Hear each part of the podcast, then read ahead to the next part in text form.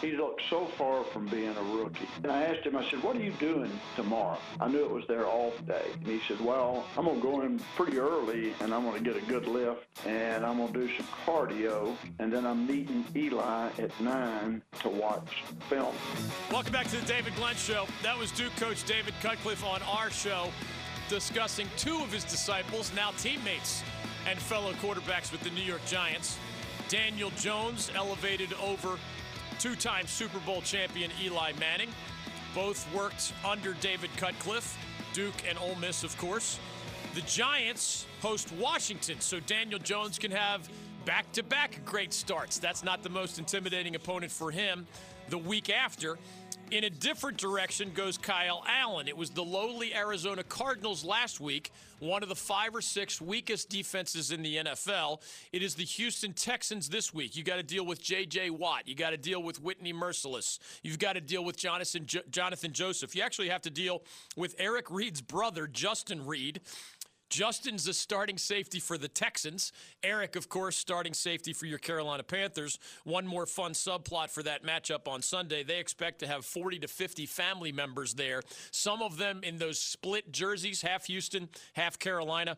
That's among your highlights of an NFL weekend that also offers the Saints hosting the Cowboys, the Vikings, and the Bears. They're both 2 and 1. The undefeated Bills hosting the Patriots. John and Raleigh wants to talk about that one. The undefeated Lions are hosting the Kansas City Chiefs. So big challenges for a couple of franchises that remain unbeaten but are not used to living in this particular neighborhood, so to, so to speak. The one thing I promised, as the new NBA top 100 list it actually is was out at ESPN.com. Darren, remember earlier this year, I was just goofing off saying with Kemba Walker leaving for the Celtics, I wasn't sure the Hornets had any, not one person – that could be regarded as a top 100 or so player in the NBA. And I, I, didn't really quantify it. It's not like I like looked it up from one to 500 or whatever, but I, it just felt that way. Kemba was their best player. He's off to the Celtics. What do they have left? Well, the ESPN.com list that came out today that did cause LeBron to slide to number three after many, many years at number one. Again, Giannis first, Kawhi second, LeBron third, James Harden fourth, and then on down the list. Anthony Davis was fifth. So the Lakers, whatever else they may not have, in the eyes of ESPN, they have two of the top five players in the NBA. So we'll see how that goes. Not a single Hornet listed anywhere in the top 100. No name anywhere to be found. Virtually every other team had somebody and some of those teams have a bunch of somebodies in the top 100 list.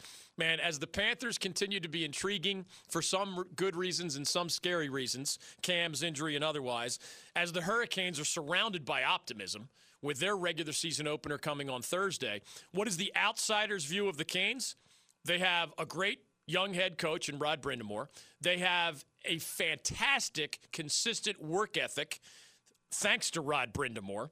They have one of the deeper, more talented defensive cores in the NHL. They have an up and coming slew of forwards whether it's the talented guys like, you know, the skill guys, if you will, like Sebastian Aho or an Andrei Svechnikov, who is expected to have a breakthrough season. Aho is 22, Svechnikov is 19. so they're getting better still.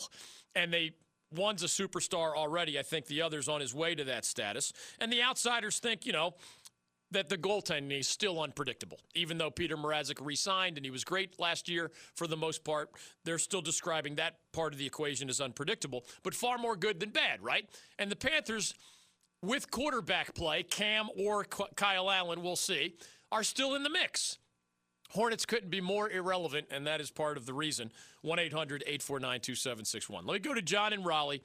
The, the weird rules experiment this is only the G League, not the NBA. But remember, the G, the, the NBA runs the G League. This is the the AAA, if you will, that is owned by the parent organization, the NBA.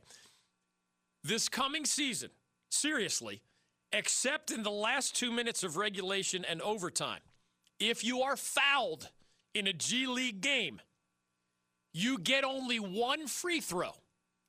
That one free throw may represent one, two, or three points. I mean, you got to like concentrate just to understand what they're proposing here. And of course, they're trying to shorten games, right? Soccer is considered the wave of the present and future because the TV suits can squeeze every match into a two hour window. Oh, and we even have time for a little halftime promotion and analysis, and just a little on the front end, and just a little on the back end. And oh, isn't that a neat little tidy package? Two hours of sports inventory, you get a full match and some other window dressing, right? Well, the average G League game last year was two hours and like six minutes. And they really want it to be under two hours. They want it to be more like a soccer bite of the apple within a two hour frame. And one of the ways they can do it, if you were taking a three point shot, Darren, when you got fouled, you get only one free throw. That takes a lot less time, right? I mean, you're taking little, little chunks into shortening the game. But okay, you, if it's three, you got to do your pull your socks, you got to check your jock. You got to, you know, fist bump your teammates after you make your first one. The ref has to go get the ball, whatever. If you hit a three, if you're fouled while three point shooting, you get three shots. New rule you get only one free throw after being fouled on your three pointer. If you make it, it's three points. If you miss it, it's zero. Similarly, if you take if you get fouled in the lane on a routine play or a drive, now that would typically be under the current rules two shots. You get only one from the free throw line, but it's worth two or zero. Now, one still one, right? But if it goes well at that level, the NBA will be watching as it tries to get into the 21st century and reflect what more consumers say they want, along with what more TV executives say they want. I'm not against the experimentation, by the way. To me, that's what AAA is for. I mean, like in baseball, try the pitch clock there first. See what managers like and dislike about it. See what players like and dislike about it. That's why you experiment at the lower levels. Let them make mistakes. Let them learn the hard way. And then if you like it, you just plug it right in after it has been kind of honed and fine tuned. One of the greatest ideas for Tom Dundon's AAF was that they were trying to be a partner of the NFL. They weren't trying to threaten the NFL. They were a different time of year. We'll train your officials. We'll experiment with rules. You can discard the ones you don't like and adopt the ones you do like. We'll, we'll be a feeder system with players. Now, other things went wrong, and they pulled the plug on that league, but that's the smart way to do it. Wouldn't every parent league want the ability to experiment at a lower level before deciding what they want to change and what they don't want to change? The traditionalists, by the way, don't like this idea. And the stats will get all screwed up kind of, sort of, with a different approach to free throws. But again, it's only a G League experiment, not yet an NBA rule. John, welcome to Free for All Friday. Go right ahead. Hey, David, how you doing? Doing great, man. What's on your mind? Yeah, you know, I uh, I'm I am a Giants fan. I'm going to say that real quick, and it's nice to have a mobile quarterback yeah. once. Yeah, something that can extend plays, which I think is going to be huge uh, with this whole Patriots Bills game. Um, you know, I watched them, and the, the the Pats are notorious for dropping a game in the first quarter of the season. Uh, other than their undefeated season, of course, right? right? They they drop a game in the first quarter, first four games. They they pretty much lose one, at least one. And this is just kind of I just feel like with the Bills and their defense and a mobile quarterback and Josh Allen, I really, really think that this is primed for, you know, I guess an upset, if you will. And it's at Buffalo. I mean, I mean, you know what the history says. I think everything John said right there is accurate. 42-year-old Tom Brady is 30 and 3 head to head against the Buffalo Bills. And that causes people to take pause, as they should, right? If you're feeling the Bills this weekend. But the Patriots are only, I think, a four or five point favorite. The game is in Buffalo. That fan base is absolutely jacked up.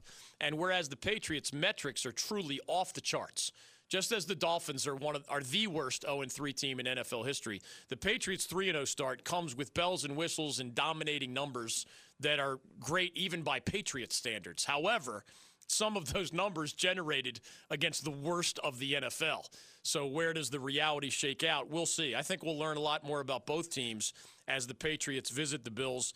Maybe after 30 wins and only three losses, Sean McDermott's Bills can hand Tom Brady loss number four. Thank you for playing. 1 800 849 2761. The other thing I promised was from college football.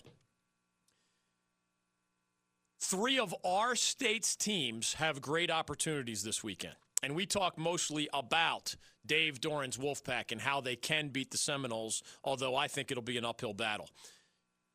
David Cutcliffe's Blue Devils going to Blacksburg, national TV tonight. First chance to make a big impression in a conference game. Really, first chance, well, first conference game at all for Duke. Virginia Tech has already played one. They lost to Boston College. But a win at Blacksburg, where since these two have been conference members together, since the Hokies joined the ACC a decade plus ago, it is 13 up for the Hokies out of 15 head to head matchups. So it is an understatement to say Virginia Tech has had the best of Duke football, even in the David Cutcliffe era, which of course represents a fantastic resurgence for the Blue Devils on the gridiron. And we look at Wake BC more from the Wake perspective. How often have the Deacons of the Gridiron started 5 and 0? And yet, y'all know we've been on the Wake bandwagon since the offseason when we picked them to be the best in the state and the dark horse in the Atlantic Coast Conference. So far, other than number one Clemson, who's getting and deserving most of the accolades. 4 0 UVA as the Cavs head to Notre Dame, 4 0 Wake as they head to Boston College. Now, Notre Dame is going to be hard for UVA to beat, and again, I like the Irish in that game. Wake is the better team than BC. But as we think of it from our in state team's perspective, consider this as I come back to your calls. If state goes to Tallahassee and beats the Seminoles, We'll have a fun conversation here. Who knows? Maybe Matthew McKay has his breakthrough. Maybe Bailey Hockman against a team that he once represented, Florida State, the Wolfpack's backup quarterback. Maybe he has a breakthrough.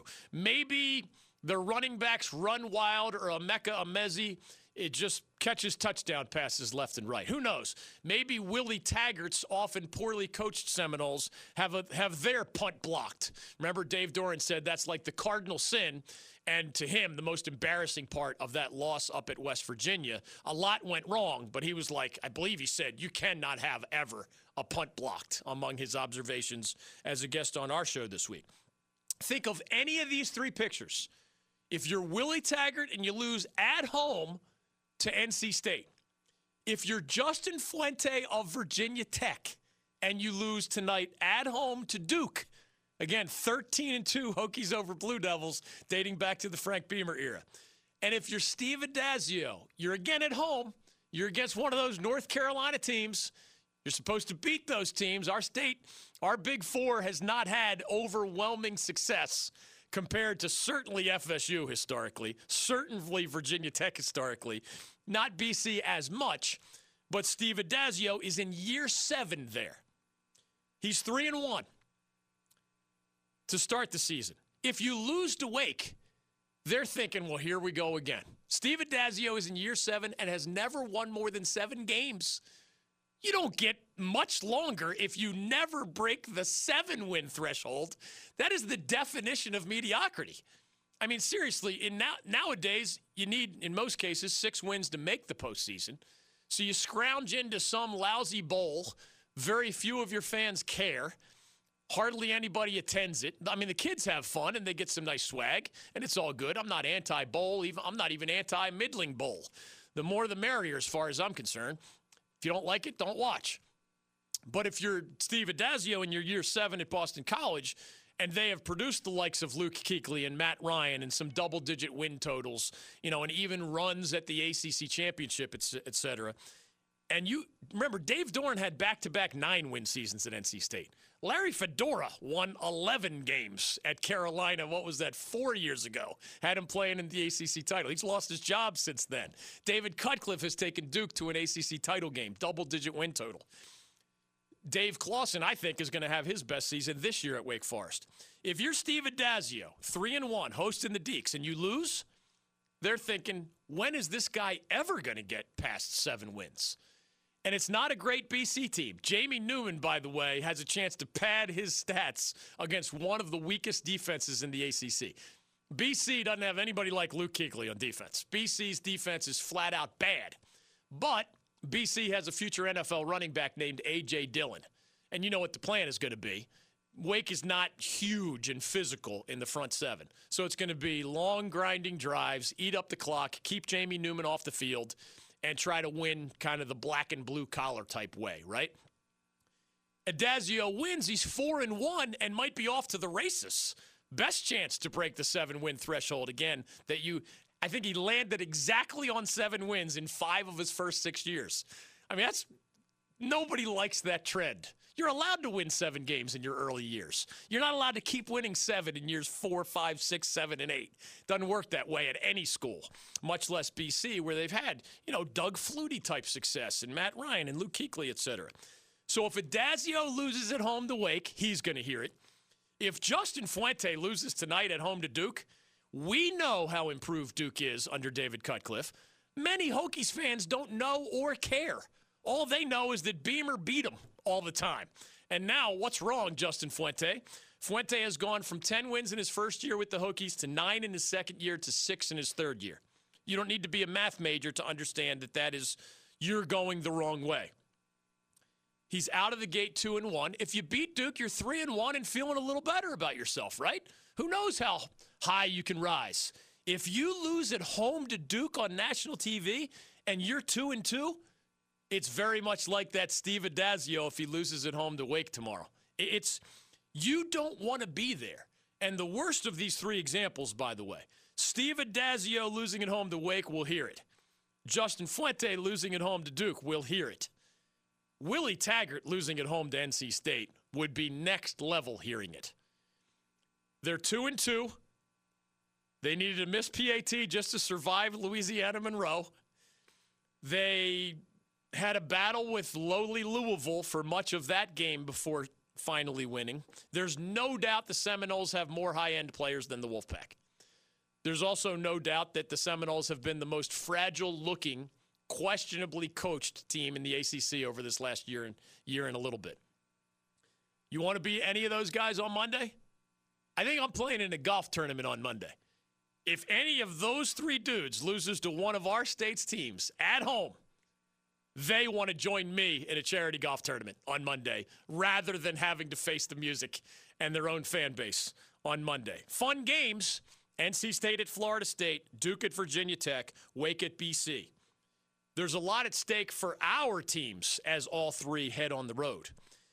There are even deeper ditches for the loser if Willie Taggart, Justin Fuente, or Steve Addazio ends up on the short end of those sticks. 1 800 849 2761. Gary and Wilson wants in on the other side. You can steer our free for all Friday ship. We are halfway to Margaritaville, as always, on a Friday afternoon. We do have lines open for the first time in some time. Ohio State Auburn, Virginia at Notre Dame, Penn State at Maryland tonight, among the college football games worthy of your consideration nationally. We're headed to Boone. If you're going to App State's game, the Mountaineers 3 0, hosting Family Weekend and hosting us at the Big Tailgate Tour, driven by Continental Tire, we will be by the Rock Sculpture next to Kidd Brewer Stadium. Come see us between noon and 3 p.m. We always pull the plug 30 minutes before kickoff because we too want to be in there as the Mountaineers try to advance to 4 and 0. Host teams are undefeated. Has your phone been ringing off the hook, Darren? ADs and head coaches wanting us to visit. Undefeated, the host teams as they host the David Glenn Show and the Big Tailgate Tour. We'll see if we can keep that streak running in Boone tomorrow afternoon. 1 800 849 2761 is your ticket into the program. There's a big boxing match this weekend. Major League Baseball's regular season ends on Sunday. Hockey's regular season begins next week. We'll see you at the Canes game on Thursday against the Canadiens. More of your phone calls on the other side, more on the NFL and college football must see TV matchups. You can revisit something when the lines were busy Monday through Thursday. That happens. That's why we created Free for All Friday. You can be next with your question, your comment, your complaint. 1 800 849 2761 is your welcome mat next on The David Glenn Show the great difference between sport and capital E entertainment and capital S sport is that we don't know the outcome. And that feeling of uncertainty, positively or negatively, is unique. We are quoting Bob Ryan the way I would quote, you know, Aristotle or Confucius. You're listening to The David Glenn Show.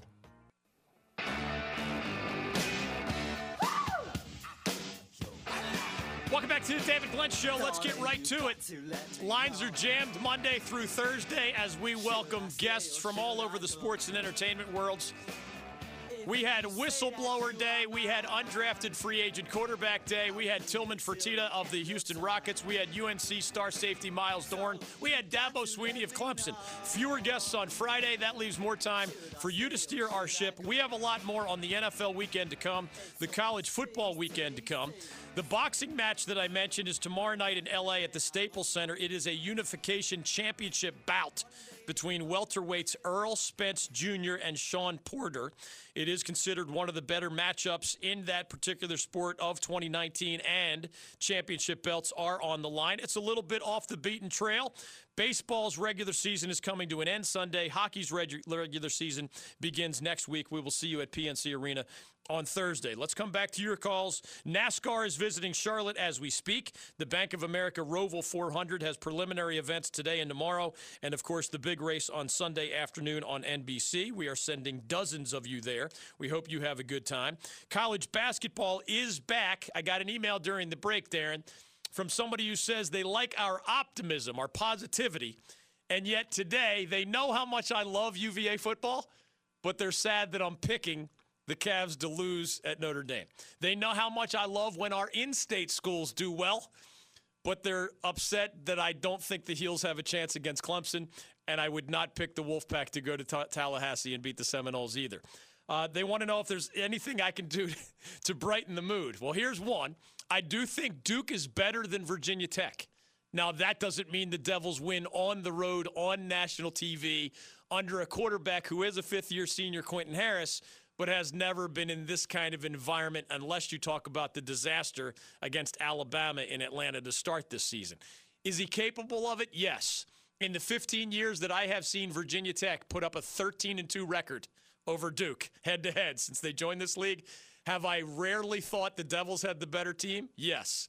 This year they do. Now, the better team doesn't always win on the road.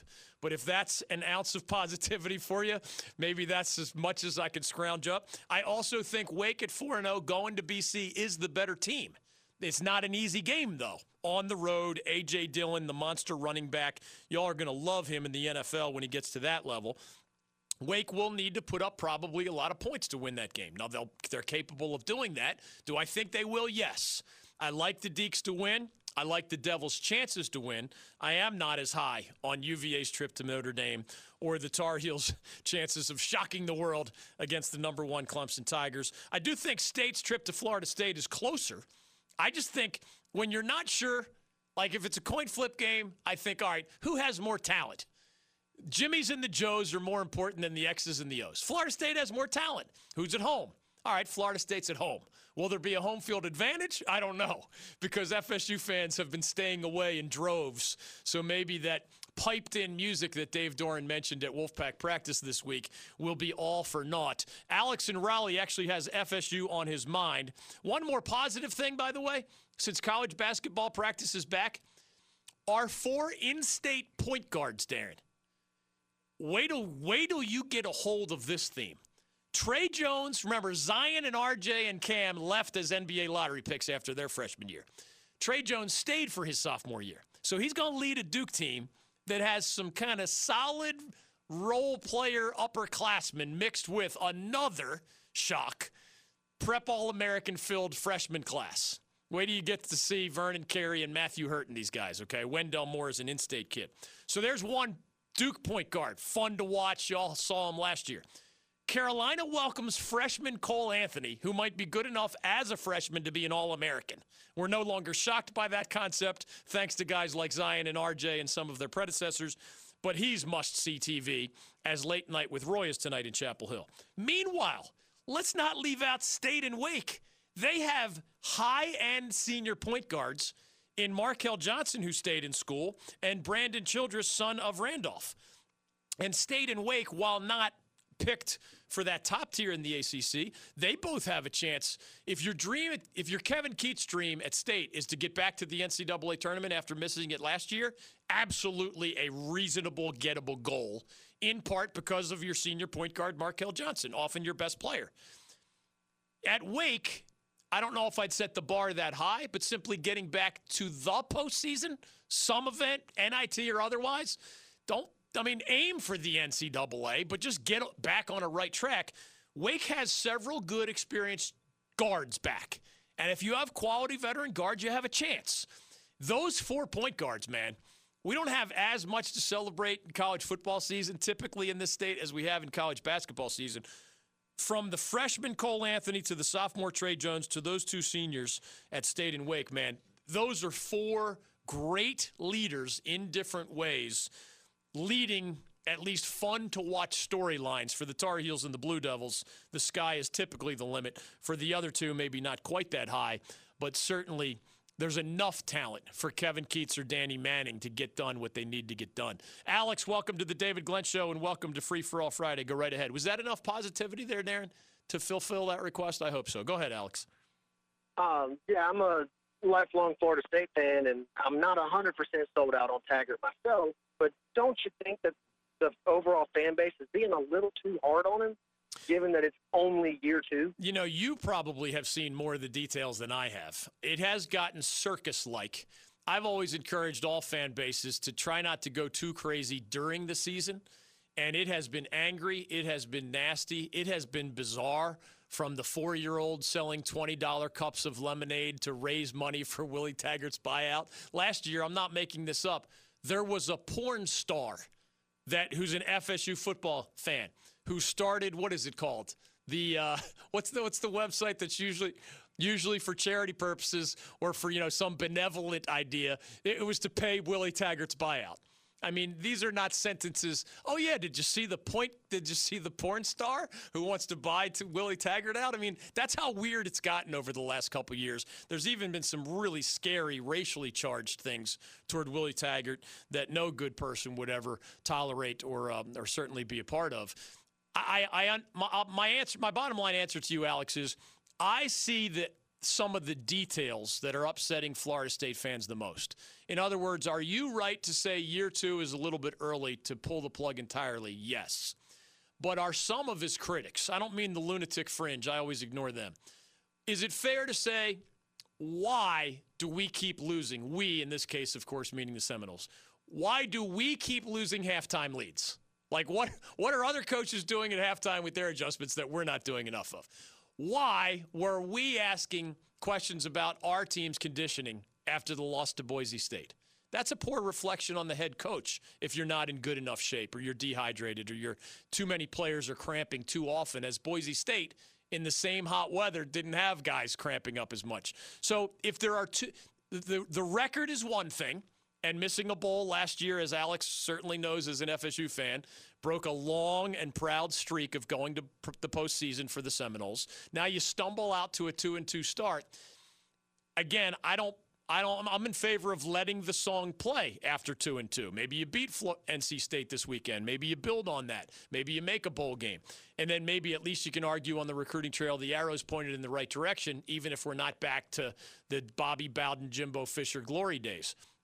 But for every example of losing the halftime lead, being dehydrated, botching the clock in a, lo- a close loss at UVA, like all of those things are details that if I'm a Florida State fan, I'm more mad about those themes even as it can be balanced out by, well, it's only his second year. That stuff should be right the first year, right? You can put up with mediocre to poor records if you don't have enough talent. Like Jimbo Fisher did not leave this cupboard stacked, but he didn't leave it empty either. So you underperformed with five and seven last year, and you've underperformed through two and two so far this year. Now you can change that tune this season, but dehydration, clock management. You know, last year there was all sorts of pointing fingers. You know, the, Coach Taggart told us as a guest on our show the coaching staff and the players never got on the same page last year. Darren, you and I were seated a couple feet away from Pitt coach Pat Narduzzi when I shared Coach Taggart's comments about the coaching staff and the players last year, 12 regular season games, quote, never got on the same page. That wasn't my quote. That was Willie Taggart sitting in the same chair 30 minutes before. What did Pat Narduzzi's body language say about that? Do you recall that?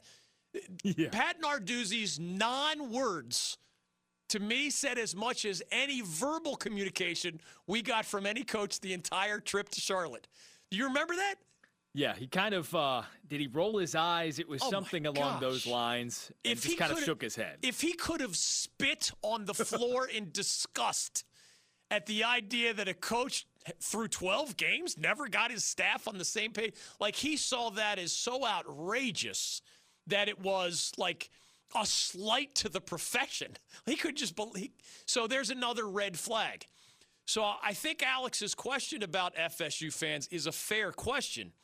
But whereas most of the time I would give the coach the benefit of the doubt in year two, at this stage of year two, I don't think Willie Taggart has earned the benefit of the doubt. That's my bottom line.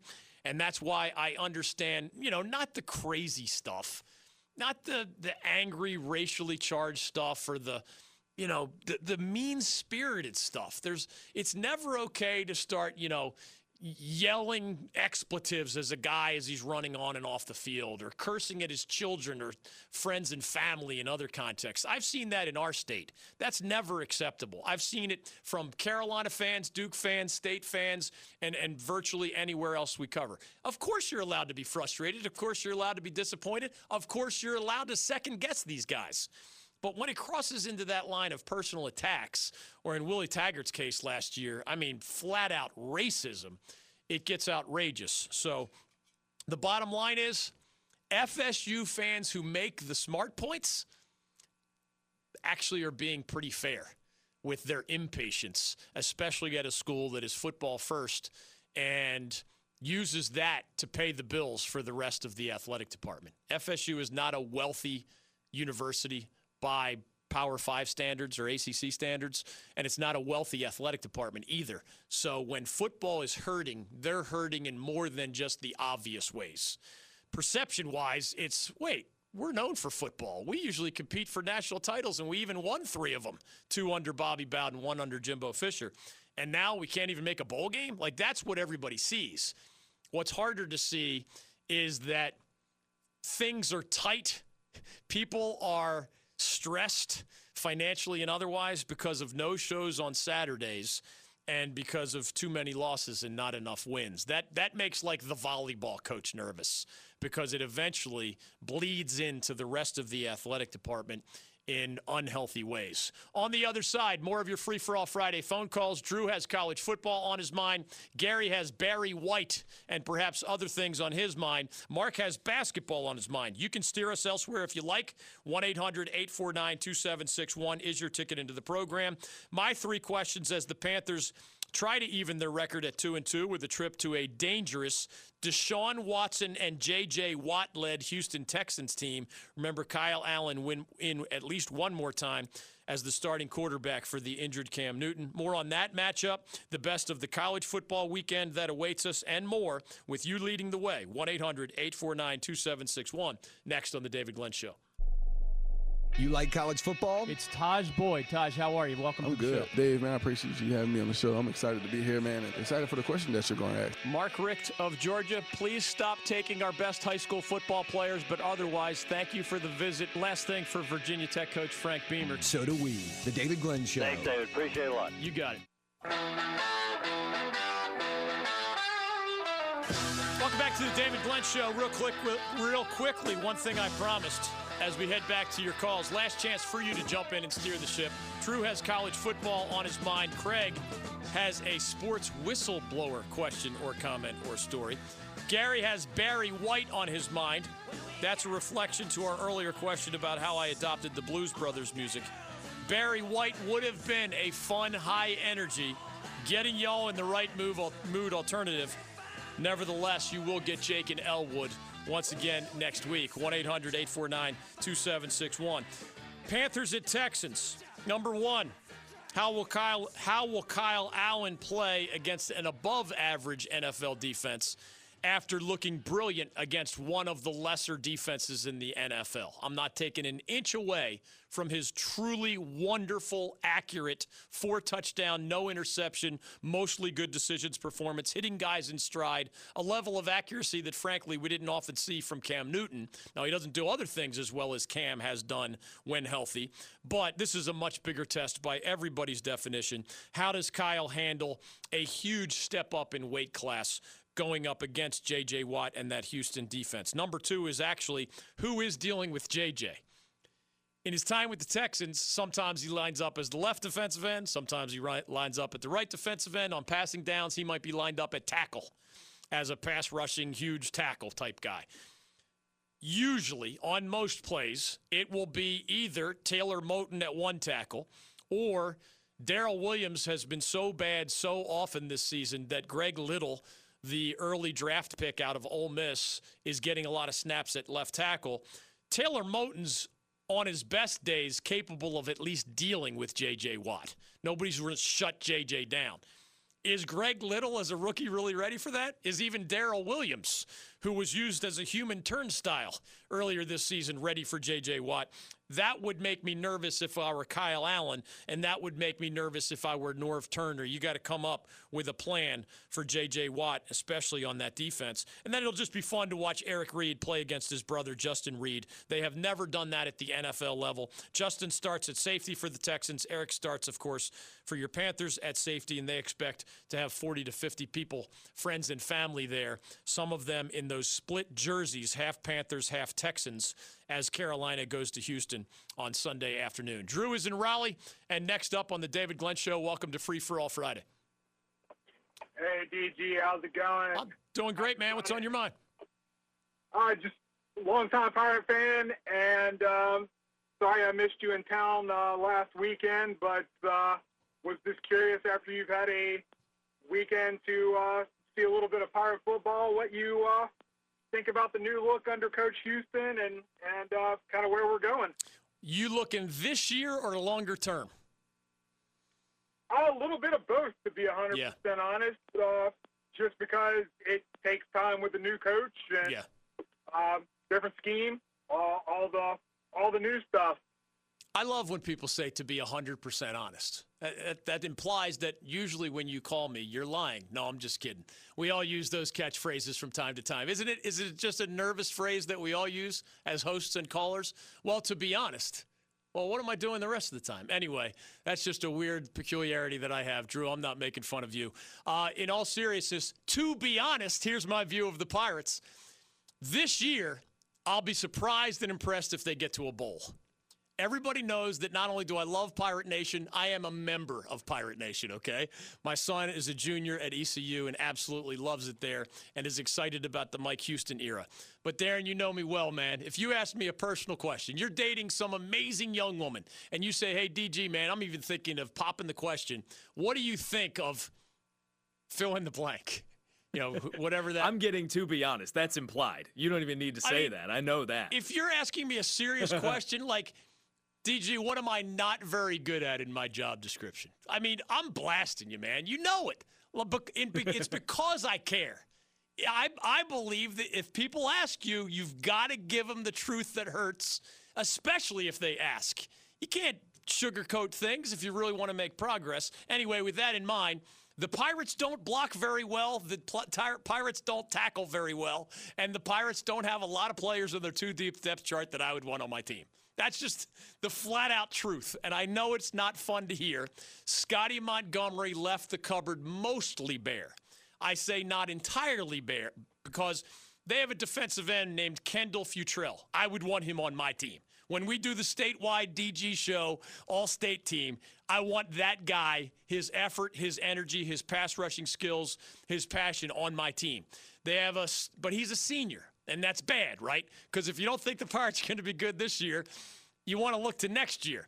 Uh, Alex Turner's a big defensive lineman, a pretty good player. I would want him on my team. He's also a senior. Now, offensively, I love Blake Proehl, your sophomore wide receiver. That, that guy's on my statewide team, okay? You need Holton Ahlers, who's only a sophomore, to get better at quarterback. I know he doesn't have a great supporting cast, but as with Matthew McKay at NC State, he's got to be better too he actually at State has a better supporting cast. The Pirates supporting cast is not at all very good, but Holton Ahlers can play better and must be more accurate, must be a more dangerous dual threat. If Mike Houston gets to a bowl in year one, he will be overachieving. And in fact, not even this weekend at Old Dominion will be an easy game. I mean, you could win that one to get to three and two. And of course, they won when the big tailgate tour was in town because host teams always win when the big tailgate tour is in town. But to get to a bowl is going to require some surprises the rest of the way and a lot of improvement compared to what I saw like when Navy just absolutely annihilated the Pirates.